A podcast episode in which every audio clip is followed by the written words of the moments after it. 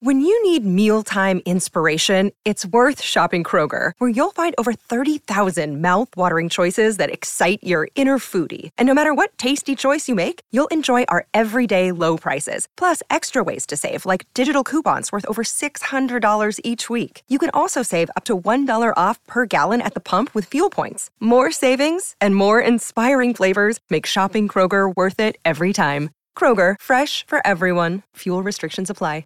You're listening to The Reinvention Project with Jim Rome podcast.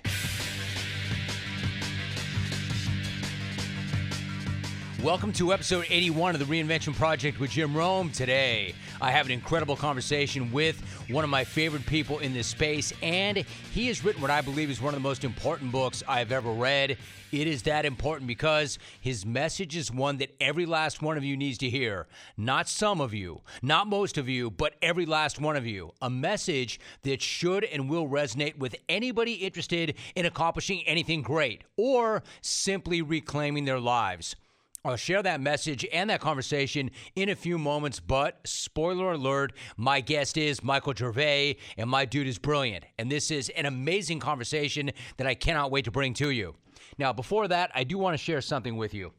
So a friend of mine asked me recently, hey, Jim, where are you? Where are you at with your journey? How are things? And the truth is, there's been a lot of changes in my life personally and professionally of late, and it's ongoing. And frankly, it's a little disruptive, it's a little unsettling, and honestly, it makes me a little bit uncomfortable. I've been sort of out of alignment and knocked off my path a few times. I'll be transparent with you about that. I know it. I'll own it. Here's what else I know. Nobody gives a damn. Nobody gives a damn what I'm going through. You know what else? Frankly, nobody gives a damn what you're going through. They're too consumed with what they're going through. So here's what I'm going to do with it. I'm going to embrace it. All of it. I'm going to embrace the suck. I'm going to embrace what's great. I'm going to convert every last bit of it, all of it, into fuel and energy, and I'm not going to give any oxygen or energy to anything that jacks with my focus or energy for my mission. No energy vampires, no haters are going to hook me because I'm on a freaking mission. Now, while I can't be fully transparent about what that professional mission is just yet, I can tell you this.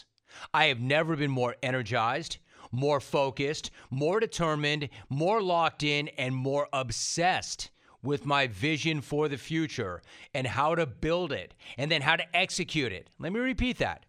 I have a vision of what I want. I've burned it into my mental hard drive. It's always there. I'm always thinking about it. And then, secondly, having that vision is not enough. I need to create systems, tactics, and a process for building the infrastructure to deliver on that vision, something I'm devoting a lot of time to and energy right now. And then, number three, once I create that vision and a process for delivering on it, then I need to actually execute on it, murder it, crush it, because opportunities like this are very rare and they do not come along very often. I know this. I feel this in my bones. I am rewiring my brain for this current challenge. I'm rebuilding my body for this challenge, and I'm doing things that enable me to bring the most energy and enthusiasm and positivity to this challenge. I am ready to go to war with myself and with it, whatever it is, to deliver for my partners and my associates. And most of all, this is not lip service or bullshit. This is an obsession. I'm all freaking in. And if it sounds like I'm serious, it's because professionally, I have never wanted anything as much as I want this. No BS. I want it. I need it. I need to prove something to myself. I need to prove something to others. I want to prove the people who believe in me right, and I want to continue to lead from the front and make them proud of me.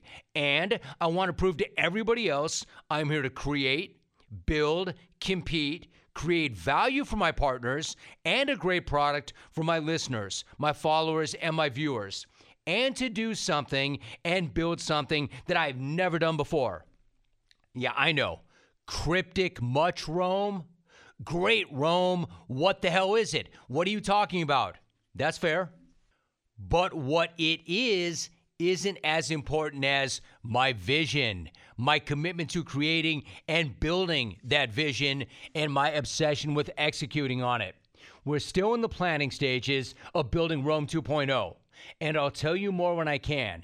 But in the meanwhile, my main message to you is I want 2.0 as badly as I wanted it when I broke into this business decades ago. And if you want this microphone, you can rip it out of my cold, dead hands, because right now I am deadly serious about becoming the person I've always wanted to become, building the brand and the business that I've always wanted to build. And that's coming from somebody who already went into the Radio Hall of Fame back in 2019.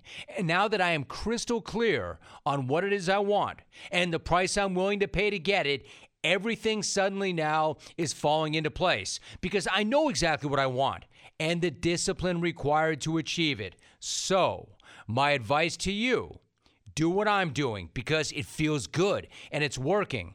My advice to you, create your dream and vision, build the infrastructure and the processes necessary to make that vision a reality, and then attack that blueprint for your dream or vision every freaking day with every ounce of energy, grit, and courage you have. Attack it. Attack it as if your life depends upon it, because if you ask me, your life does depend upon it. Maybe not your actual life, but certainly the life that you want to live, your best life. No more waiting, no more complaining, no more excuses. Day one, all in, let's freaking go. Which brings me to today's guest. Now, you may have heard him on this pod before, and if I'm doubling up on a guest, you know it's for a very good reason. In this case, it is a great reason. I'm talking about Dr. Michael Gervais, one of the world's top high-performance psychologists and leading experts on the relationship between the mind and human performance. He has written a brilliant new book entitled The First Rule of Mastery, Stop Worrying About What People Think of You. Now, you may think that you don't care what other people think of you, but you probably do. And on top of that, Michael would tell you that FOPO, or fear of what other people think of you, is the single biggest obstacle to people reaching their highest potential. And isn't that the very reason that we're all here, to reach our highest potential? So wouldn't you want to know everything you could about the one thing that's keeping you from achieving the main thing, the most important thing, your highest potential? Well, I've got your man. It's episode 81 of The Reinvention Project with guest Dr. Michael Gervais, and it's coming at you right now. Michael, absolutely awesome to visit with you once again and talk about your new groundbreaking book, my man. Thank you for making time. How are you, Michael? What's going on? I'm stoked to be with you, and I love your fire, Jim, and life is good. Good. I love it. I love to spend time with you. I appreciate this so much. In fact, Michael, let's jump right into it. I want to discuss the book. It's entitled The First Rule of Mastery, Stop Worrying About What Other People Think of You, or What People Think of You. The title of the book, Michael, of course, suggests the answer to the question, but let me ask it anyway. In your opinion, what is the biggest obstacle to people reaching their highest potential? If the question was reframed, what is the biggest obstacle for people experiencing their best health? And I said to you, it would be to put down the poison that you're drinking every day. You go, oh yeah, that's probably pretty good. We don't want to drink poison. It'd be, that doesn't square well with being healthy. It's the same thing psychologically. Is that the poison that we're drinking psychologically, so to speak, is outsourcing our sense of being okay in the eyes of others. When we outsource that sense of being, accepted as opposed to being authentic, we run into problems. And I am not suggesting that we don't care about what other people think. I am suggesting that this excessive worry about, am I okay based on how others are seeing me, that excessive worry is so toxic, it's so constricting, that we never really get to know what we're capable of and what we can do in this lifetime. And I think it's one of the greatest constrictors of our potential is this excessive fear of other people's opinions. So let me tell you about something. The other day I come across a product that all of us should be carrying around. It's amazing. It's something different for fresh breath. It is an incredible product called Zellmins Minty Mouth. And guys, it is a game changer. If you're up in the grill of somebody else and you're making your case for whatever it is, make sure your breath is fresh. Zellmins cleans your breath in a way that other mints don't and can't, because it's not just a mint. It's a functional breath freshener capsule that you swallow. It's clinically tested against the toughest offenders, even garlic and onions. You just pop 2 or 3 in your mouth, suck the minty coating, then swallow the capsule for the confidence of fresh, clean breath that lasts for hours. The product is like nothing else you've ever tried. It fights bad breath in your mouth. It then goes right down to your gut. This is the ultimate hack to get rid of coffee, garlic, or smoker's breath. You're going to like having the confidence of long-lasting fresh breath, or you get your money back guaranteed. These folks will give you your money back. Not that you're going to want it, but they will. They've got free shipping if you order 3 packs or more, and trust me, you're going to want more. And nobody likes to pay for shipping. Go to Zellmins.com right now. That's Zellmins.com. Right now, you'll get 15% off when you use the promo code ROME, Zellmins.com. You do have to use the code ROME to get your 15% savings, ROME. All right, so FOPO, fear of other people's opinions. What are the main consequences of giving into that? When we give into that, and by the way, our brains from a biological perspective are designed to scan the world and pick out all the dangers. And one of the greatest dangers is the potential rejection, because we all know the tribal story that, you know, a couple 100,000 years ago, if you and I got kicked out of the tribe, it was a near death sentence. It was too much to fight and fend and forge and hunt and gather by ourselves, that we need the community, we need the tribe. And so our brain is designed to scan the world for the slightest hint of rejection.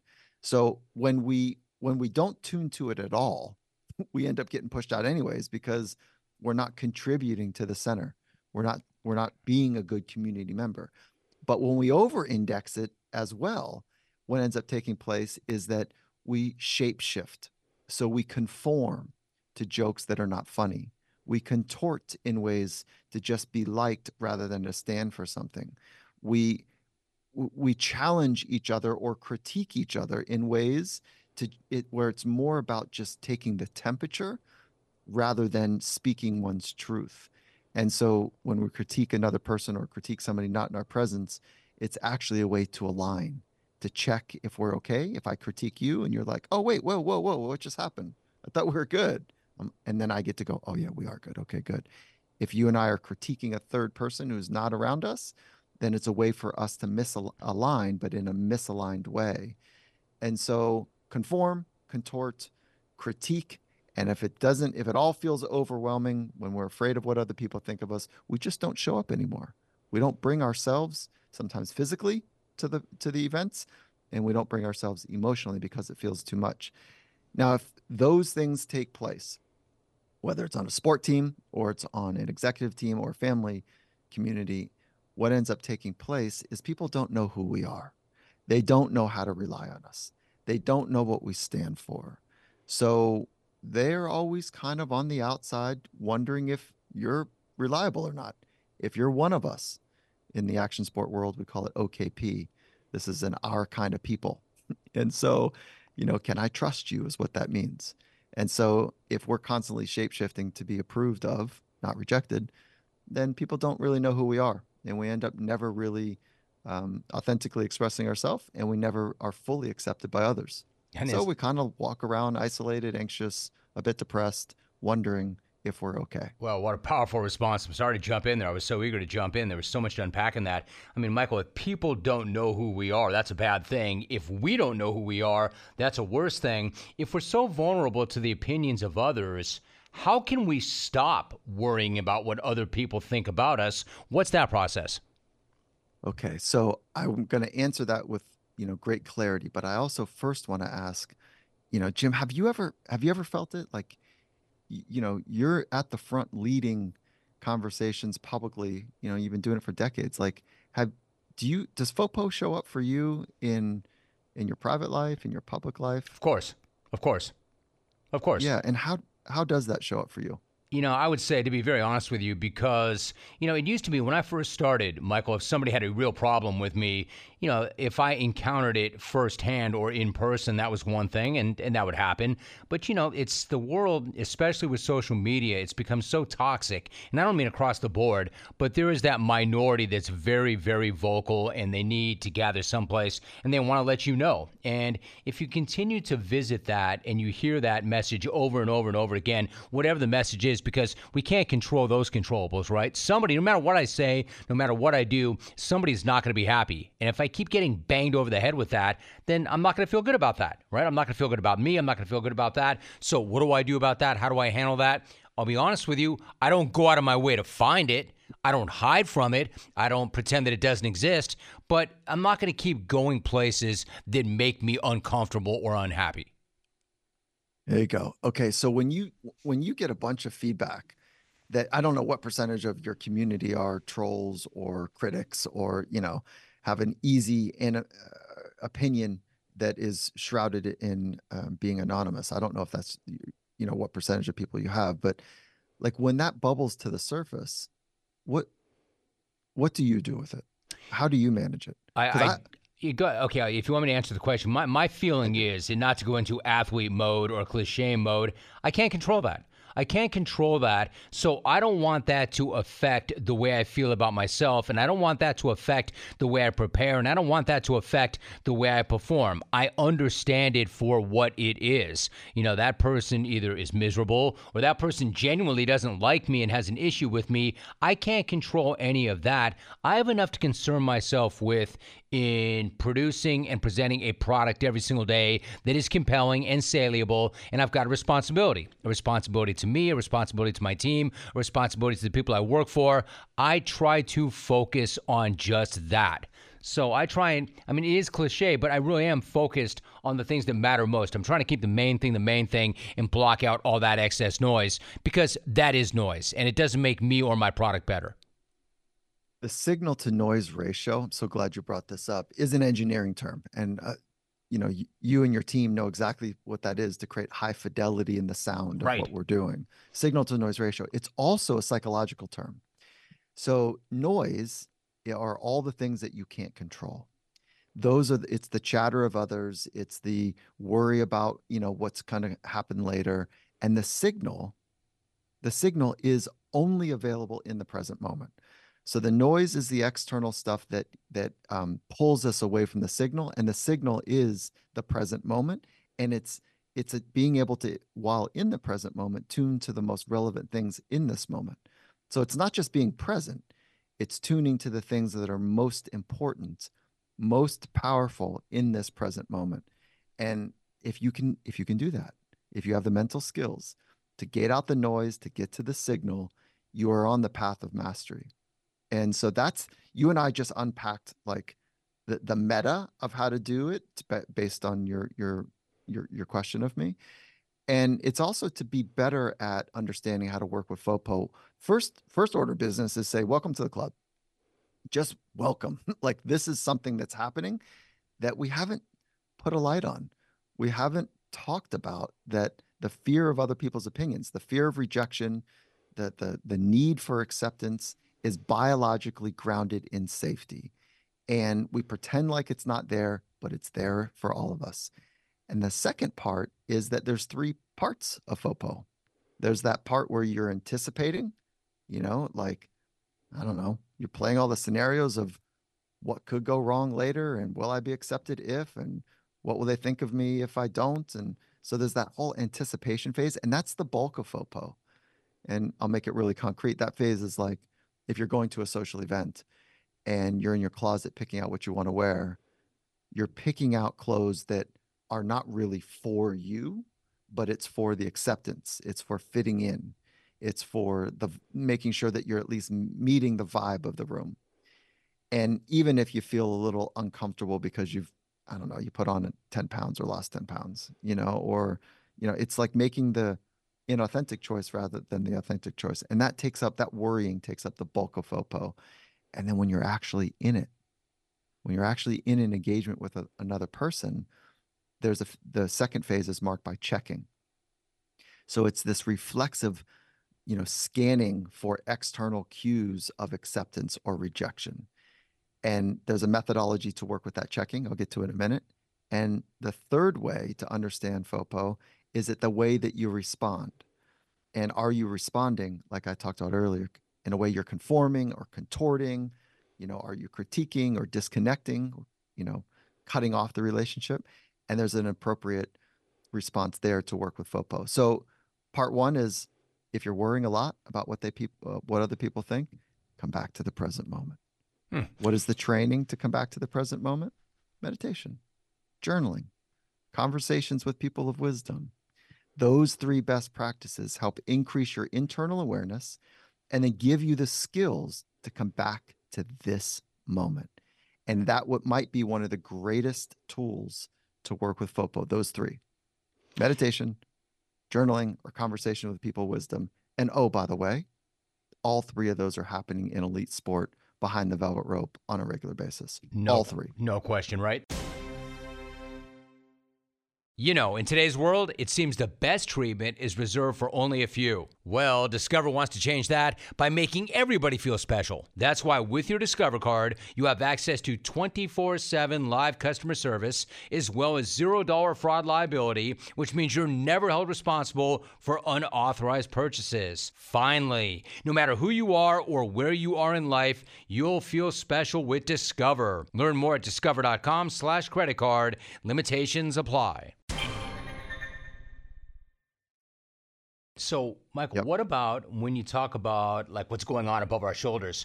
Why are negative thoughts so much more magnetic or powerful or sticky than positive ones? Oh, I know the answer to this, Jim. You're not going to slip it by me like you don't know. I know the answer here, but I'm going to entertain you. Is that the negative ones, the self-critical, is all about fitting in. Am I not good enough? And if I can be hard enough on myself, if I can beat myself up a little bit better, the bet is that I'll rise to an occasion, that I'll work a little bit harder, that I'll pay more attention to detail, that I'll try harder, which is all in error. All of that is a disaster recipe for people being their very best. So why is it so important? Because it's a failed attempt, because no one at a young age taught us how to work with our own content of our mind. And so the negative thoughts are ways, again, misaligned to help us be better. And why are they so much more powerful? Is because they hurt and they sting. And our brain is supposed to gauge and remember things that hurt and sting, that are foul. And so we often say things, how do you know that it hurts? Because we often say things to ourselves about ourselves that we would never say to another person. We'd never tell one of our dear friends, you look like a fat slob, or wow, you've really lost a ton of weight. You got to do something with yourself. Or, hey, I know, you're stupid, but, you probably should keep your mouth shut at these parties because everyone's going to find out. We would never say those things to somebody else because we wouldn't want them to feel a certain way about who they are. We would rather them say, we'd rather find a better way to work with, I don't know, whatever challenge that they might be facing, but we don't do that for ourselves. And I have heard that statement, if not 100, 1,000 times from world's best. The way I speak to myself, I'd never talk to my friends that way. No way. Why not? Why not, Mr. or Mrs. Hall of Famer? Why not? 'Cause I can handle it. But I wouldn't want them to have to deal with that. Okay. So it just wears out though over time. It might get you good. Might get you good if you're only kicking your ass in your one dimension and how you speak to yourself. It'll never lead to fulfillment and happiness. It'll never lead to the good life, which is a combination of feeling a way about yourself, feeling a way about how you experience experiences, and being very skilled at something. That's what I think about the good life. I was going to ask you about the good life. I may still double back, Michael, and ask you about the good life, but you covered that right there, I think.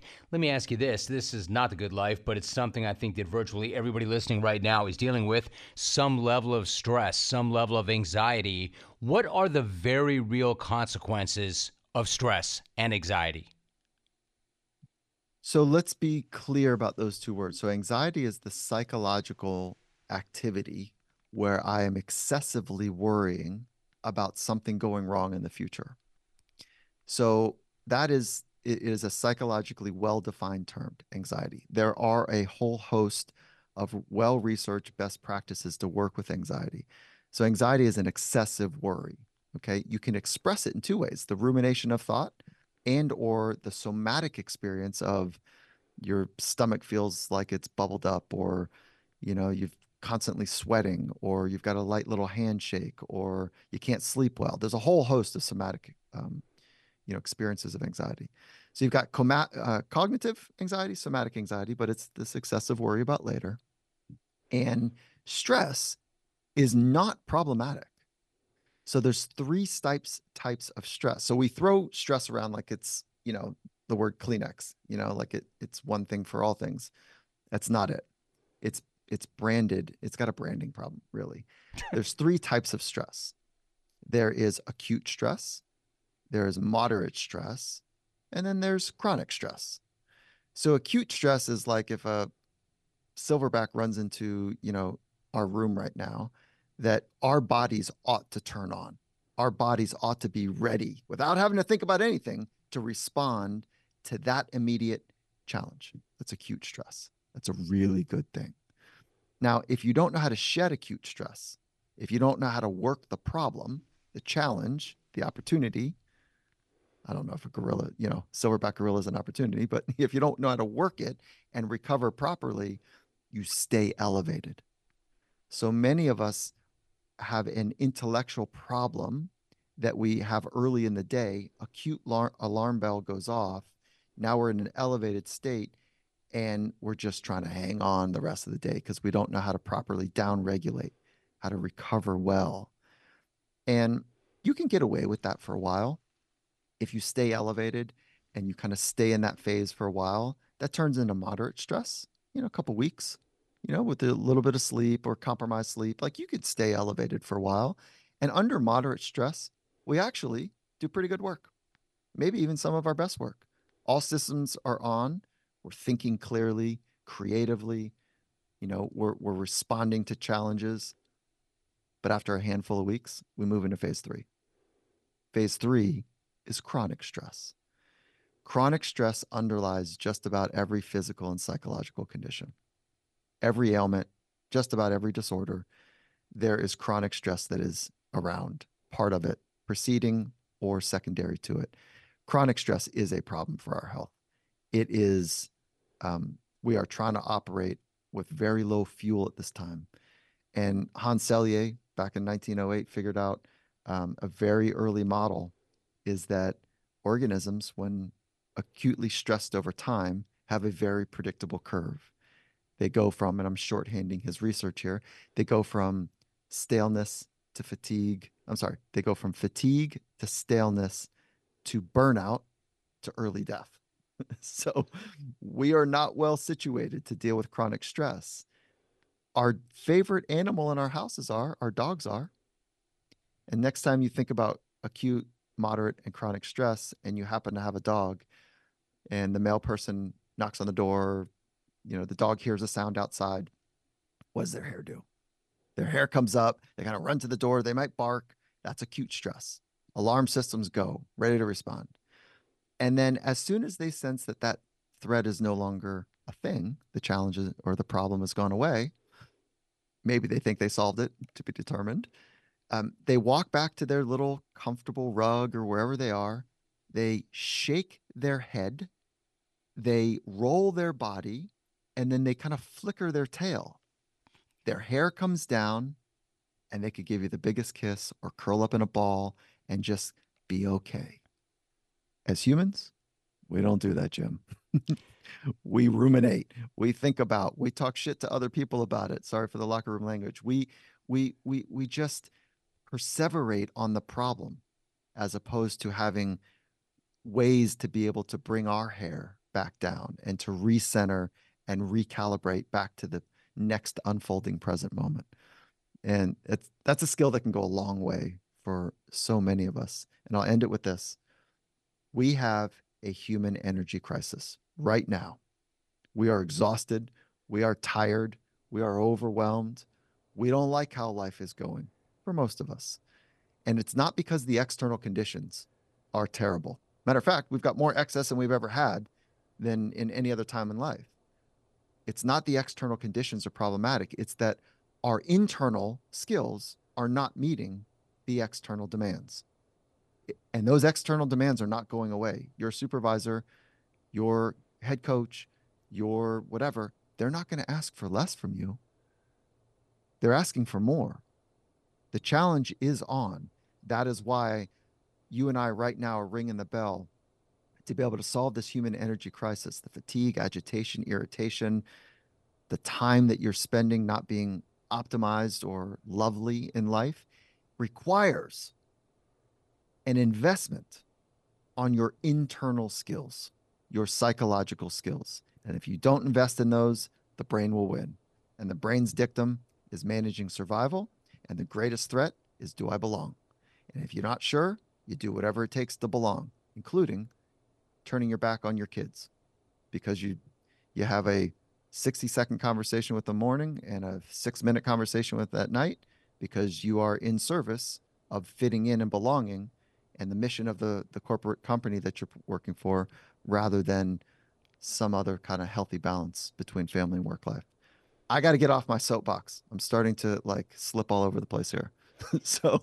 I was going to say, Mike, forgive the locker room talk, but holy shit, what a response that was. Now, let me first ask you, when you say I will leave you with this, do you mean you'll leave me with this to end this query or end the conversation? Query. I'm in it for the long haul. I don't know how much time we have with each other, but I love our conversation. Me too. That was one of the most remarkable responses to a question I've posed. And I mean, not for this podcast, but I mean my entire life, my entire career. So, I mean, we could spend a week on this, but if we are trying to develop these skills, I want that dog's life. I want that dog's life. I want to reach that acute stress, and then I want to be able to go back to my chair and roll over and go back to sleep. But if we're trying to develop these skills, where do we start? What can we do? How do we start to make that better? Yeah, that's a really cool. Thank you for the kind words. And that second follow-on is really good. What can we actually do? I hinted at it earlier. The three of the best practices all facilitate increases in awareness. So these are the only three I know. But the first kind of place to start is to increase your awareness. And you're increasing your awareness of two things. You're increasing your awareness of your internal experience and increasing your awareness of your external experience. So those are the conditions that are happening outside of you. More importantly, what's happening inside you? Without awareness of how your thoughts work to influence your emotions, you're not even in the game. You're not even in the game if you don't know how your thoughts work well with each other. So where do we start? Awareness training. And that comes in three primary forms. Mindfulness training, a la meditation. Journaling. It's a forcing function to get your thoughts out, to be clear about your thoughts and your emotions. And the third is conversations with people of wisdom, where they hold up a mirror, where they are able to have insight and discern and understand you and the greater world. And they just ask you, you ask very simple questions about yourself, though. And those are the three that force greater awareness. Now, once you have awareness, then it requires mental skills to be able to navigate the rapids of life. Okay, so it begins with awareness. And awareness kind of pulls us upstream, Jim, to the calmer waters. And then we need to practice awareness training and mental skills training, like confidence, like breathing training, so that you can manage your emotions just a little bit better, like mental imagery, so that when your mind wants to go forward, it doesn't worry about everything, but you're actually seeing a future and how you'd like to show up in it. That's what athletes call imagery or visualization. So those are three of the big ones, if you will. Optimism training helps us in the rapids of life when our brain wants to find the danger only, that the other part of ourselves can be able to find the opportunity that is laced inside of it. And I haven't met a world's best. I'm going to say it again. I have not met a world's best that is not fundamentally optimistic. But the rest of us want to say, oh, optimism, please, please. It's so weak, though. You're just so happy and just finding the good in everything. They live in la la land. They don't really, live in the real world. Mm-mm. They've trained their mind to find what is good and what could be good. And they know that for that could be good to take place, they have to really work. Work on what? Physical skills, technical skills, and mental skills. And all three of them begin with awareness training. Yeah, Michael, let me ask you something. Like one guy that I know we're talking about, and I'm curious if he was always like this or if he became like this when you met him. Was Pete Carroll always fundamentally optimistic? Because I'm not sure I've ever come across a guy who's more optimistic or a person who's more optimistic than he is, and it's real. Yes. Simple answer. He was, when I met him, he was fundamentally optimistic. And if we double click on that, even Pete Carroll, one of the great optimist emblems of optimism, is that he had to train it as well. He had to condition that way of seeing the world himself. Nobody is born optimistic versus pessimistic, as best we can understand from science. So we don't come into the world a certain way. It is shaped. And if your family of origin or your neighborhood block or your kind of larger community, your school community at a young age is pessimistic because, I don't know, bad things have happened to them. They feel burned, let down, taken advantage of. That's why we build a protection mechanism such as pessimism. Hey, don't get too involved now. Things don't really work out like that. Oh yeah, look for the second shoe to drop. It's coming. That type of pessimistic fundamental belief that the future is not going to work out, so protect yourself, is learned. And you have to earn it because you've been through some hard times. And so I'm not suggesting that you turn your back on hard times. I'm suggesting that you have a counter rotation, a counterbalance to be able to say, yeah, however, there's also another narrative that's available. And that second narrative is like, if we just stayed in this game, if we fought just a little bit more, I know we're down by 37 points at halftime, but if we could just have the discipline to play one play at a time, it could break free. You never know how it's going to go. We are built on rock solid training. Let's trust it. Let's trust each other. And that's the substrate, if you will, of what holds credibility for an optimist who's grounded in reality. They point to the training. They point to the capabilities. They point to the discipline to stay true to it. And then you never know how it's going to go. So let's stay in it now. And that's kind of how it works. In other words, trust the process, trust your training. The standard is the standard. Michael, use the word confidence. Confidence. I've heard you say this. The confidence comes from one place and one place only. Where is that? What you say to yourself. That is the only source of which confidence springs. And most people, when you ask them, whether it's an elite stage or a high performing organization, is confidence important? They say, yeah, oh yeah, at this level, yeah, 100%. And you say, okay, where's it come from? And most people want to say training or past success. It's not enough. You do need to have a credible history behind you, but confidence is what allows you to perform really well. And if confidence is only on past success or past history, what if the most recent success or most recent bit of information is mistakes and failure? Does that mean you're not confident? Does that mean you have to do some sort of gymnastics to only find the things that you've done well at? No. Confidence rests on what you say about yourself, to yourself. And there's a calculus that takes place to it. We call it self-talk for short, but there's a calculus that happens right below the surface. And that calculus is you and I are constantly evaluating the challenge that's ahead of us. And we're also evaluating our internal skills to be able to meet that challenge. So if the challenge is big, And it's like, oh yeah, that thing, oof, that 800-pound gorilla is legit. And then you say to yourself, I could never wrestle a gorilla.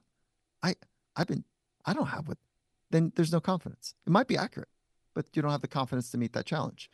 What happens for most people is they train their whole life to wrestle gorillas, their whole life to wrestle gorillas, as at least athletes. And then when the gorilla is in front of them, they start to worry if their training has been enough. It's normal, no problems. That's kind of how it goes. But the calculus is, I love this challenge and I got some real skills. You know what my skills are? A, B, and C. And you know what? I've been tested. And so I'll give you a fun story here. Please. Of where this came from. I was sitting in a small room early in my career with a MMA fighter. So he was preparing for a championship fight in the UFC. And I said to him, what's it sound like when you're in your head and it's good to be in your head? Like, I was trying to get a confidence.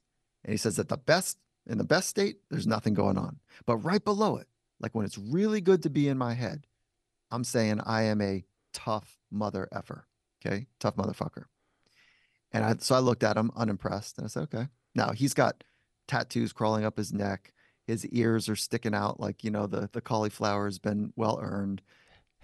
His shoulders are kind of merging between his earlobe and his, you know, his deltoid. And like he just shaved head, just looks the lumpy part. Like he just got out of a, I don't know, some sort of like DC movie or something. And so, or Marvel movie. And so unimpressed, I say to him, yeah, okay, can you back that up? And he kind of leans in and he says, yeah, I can. I said, okay. He says, I whooped my dad's ass when I was 14. I'm a tough motherfucker. Wow. I said, okay. Unimpressed. I say, yeah. Anything else? He kind of leans in again. He says, yeah. My last cage fight, I was being choked out. I broke the chokehold, put the dude on my back, dragged him across the cage, dumped him, and finished him in front of my team. I'm a tough motherfucker. Unimpressed, I pushed my luck one more time, and I said, yeah, anything else? And he said, if someone were to ask me one more question, I just might choke them out. Right. So the point is, about this whole fun narrative here, is that he knew how he wanted to speak to himself, and underneath the surface, he was very clear that he earned the right to say, I'm a tough MFer. That is the mechanics for all of us. Know how to speak to yourself, know that rests on some real stuff, and then be very skilled at loving the challenge that you've designed your life for. I love it, except, not except, but to point out the obvious and maybe not so obvious to people, because this is what goes on. It's so critical to be alone with your thoughts. You just said as much. Why then do so many people have such an aversion to it? It's hard because when we're alone with our thoughts, one, they're not very stimulating. Social media conversations, you know, from Jim Rome are way more stimulating. So we'd rather be stimulated rather than get into the game of discernment. And like, it's boring, Jim. Meditation, being with your thoughts, journaling is boring until you learn to love it, because it is the ultimate roller coaster ride where you don't know where you're going to go. So part one is boring. Part two is when you get quiet enough for just a little bit of time, you start to feel things, and you start to feel things that are maybe pretty uncomfortable. You start to feel what it's like to question if you have done enough in your life, if you like yourself, if the knucklehead kid at age, you know, 14 who made fun of you on the schoolyard was right. You know, like you start to feel things that you've been shoving down. So now you've got the boring thing and this prickly feeling thing that emerges. You know what? Maybe I should just have a beer. Maybe I just should watch some TV, because this whole thing about being my best, I'd rather put lip service to it and just go to the gym and work out rather than really understand how my thoughts impact my body and how my thoughts impact my performance. And you know what I'm going to do? I'm going to train my body. I'm going to train my craft, and I'm going to flip a coin whether my mindset's going to be good game day. How about it? Welcome to the 1990s, to the early 2000s, and hundreds of years before. So that is not good enough. and the best of the best of the best are showing us a better way. They are training their mind, they're training their craft, and they're training their body. And those that train all three of those, bet on them. Bet on that framework. Bet on them. I love that. They're training their mind, they're training their body, they're training their craft. Couple of quick things, Michael. I love this conversation so much. I appreciate you so much. Thank you so much for doing this. I want to ask you, what do we do with regret? You certainly can't change it. I mean, do you just accept that it already happened? You can't change it, ignore it, forget about it? Can you convert it into some sort of fuel? What do you do with regret? Because it can be so debilitating. It's an emotion. And with that emotion, emotions are meant to create movement. That's what the motion part, emotion, creating movement. And so when you feel regret and you've got that, that's a really difficult emotion. That is, when I said prickly, it's more than prickly. It's heavy. And there's some sharp barbs in regret. It's fucked up is what it is. It's fucked up is what it is. I think it's dangerous. Yes. I think it's really bad stuff. Yeah. Yeah. And so if you stuff it down, you don't really ever get to learn from it, and you're going to have more of it. And then, so you want to feel it, cry with it, feel all that kind of excuse making that you normally do and call bullshit on that. And then make some decisions about how you want to show it better in similar type situations. You can't fix it. You can't undo words and unwords, or like things you didn't do or did do that hurt other people. You can't. So, but you can be better. You can make a commitment to get better. And I want to feel the regrets, not take away the actions that led to it, because somehow I needed those things to use your language. I need to feel this fucked upness to not do it again. And when people are honest with regret, it is so radical.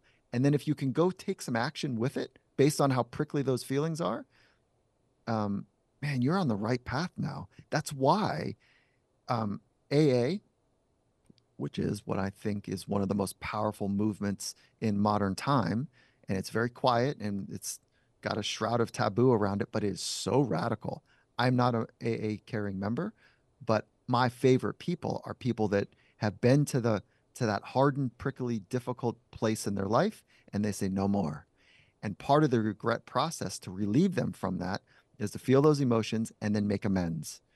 And those amends are going to say, I hurt you. Like I stole out of your wallet, or I embarrassed you. I did something that kind of was really screwed up. I got to now own up to it, Jim. I got to come to you, and I got to do it in a way that like I'm as vulnerable as I can be, and I'm making you a promise. And you might say, pound sand, see you later. I don't care. You burned it. You ain't getting back in my life. And I got to deal with that. But that amend making process is a great, powerful process to be able to, for the rest of us to say, oh, when we feel some stuff, we need to take some action. And that action usually is not the easy path. So, Michael, circle back for me to something you brought up earlier, and we can end on this. What then is the litmus test for a life well lived?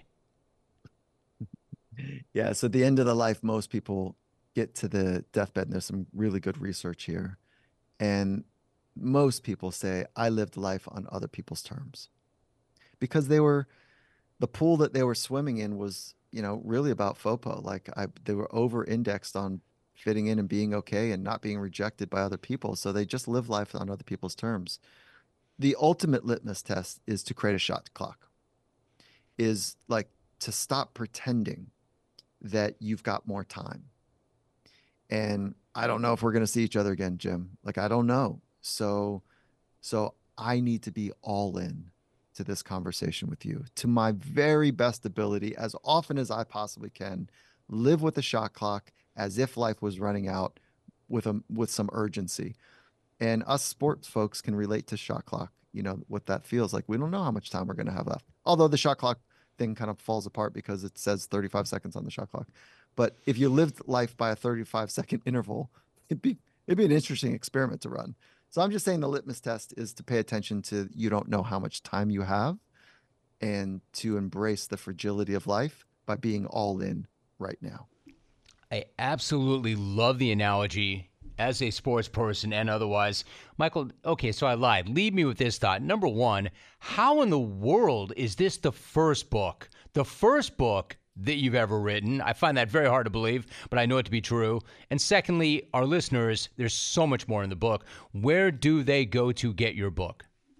Thank you. I was so busy, like trying to figure out my voice and my way and working in the trenches of world-class sport that I finally came up for air on this. And I'll tell you how it happened really quickly. Please. Before I answer the second question is I struggled with FOPO. I struggled with like this feeling that I just wanted to be part of something. And I struggle with the fear of people's opinion. So I wrote an article about it in Harvard Business Review. And they called me 12 months later, Jim. And they said, hey, you know that article you wrote? It touched a nerve. It was the #1 downloaded article for 12 months in a row. So you're not alone. And you and the athletes, you know, that talked about people pleasing and not looking stupid and not wanting to blow it.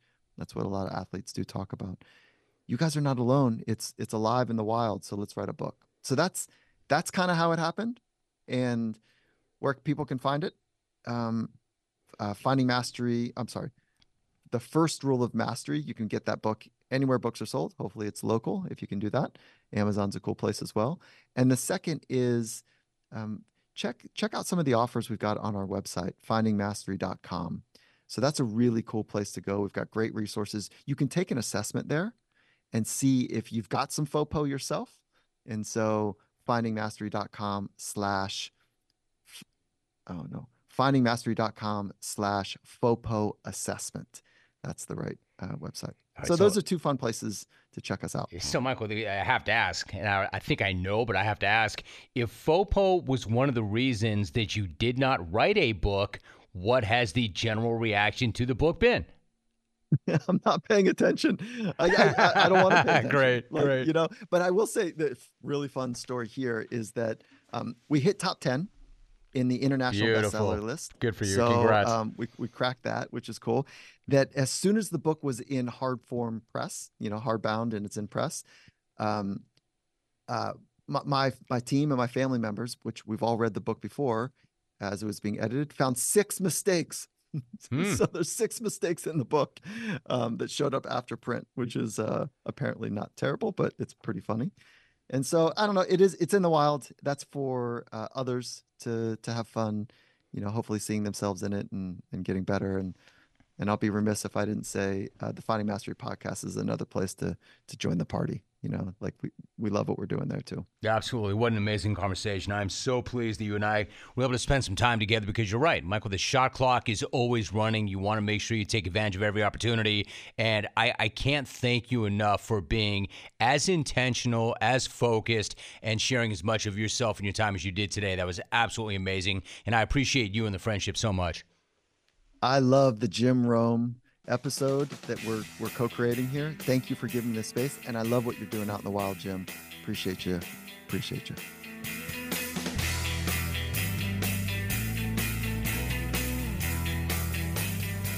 Wow. I mean, that is an incredible dude with an incredible mind and one of my favorite people ever. He has worked with some of the world's greatest achievers, both in and out of sports, and the fact that we as lay people or business people, or content creators, or stay-at-home parents, or whatever our calling is, have access to somebody this elite is incredible. Take advantage of that opportunity. Buy Michael's book because it is as critical as it is groundbreaking, and I could not be more thankful that he once again made that much time for this pod and all of you. Once again, if you're finding value in this pod, please feel free to share it with others. Hit the subscribe button and leave a review. It goes without saying that all helps, just as it goes without saying how much I appreciate all of you. Thank you for listening, and I will find you all next time right here on The Reinvention Project with Jim Rome.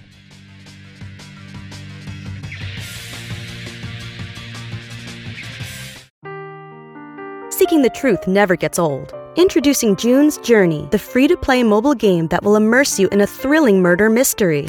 Join June Parker as she uncovers hidden objects and clues to solve her sister's death in a beautifully illustrated world set in the roaring 20s. With new chapters added every week, the excitement never ends. Download June's Journey now on your Android or iOS device, or play on PC through Facebook Games.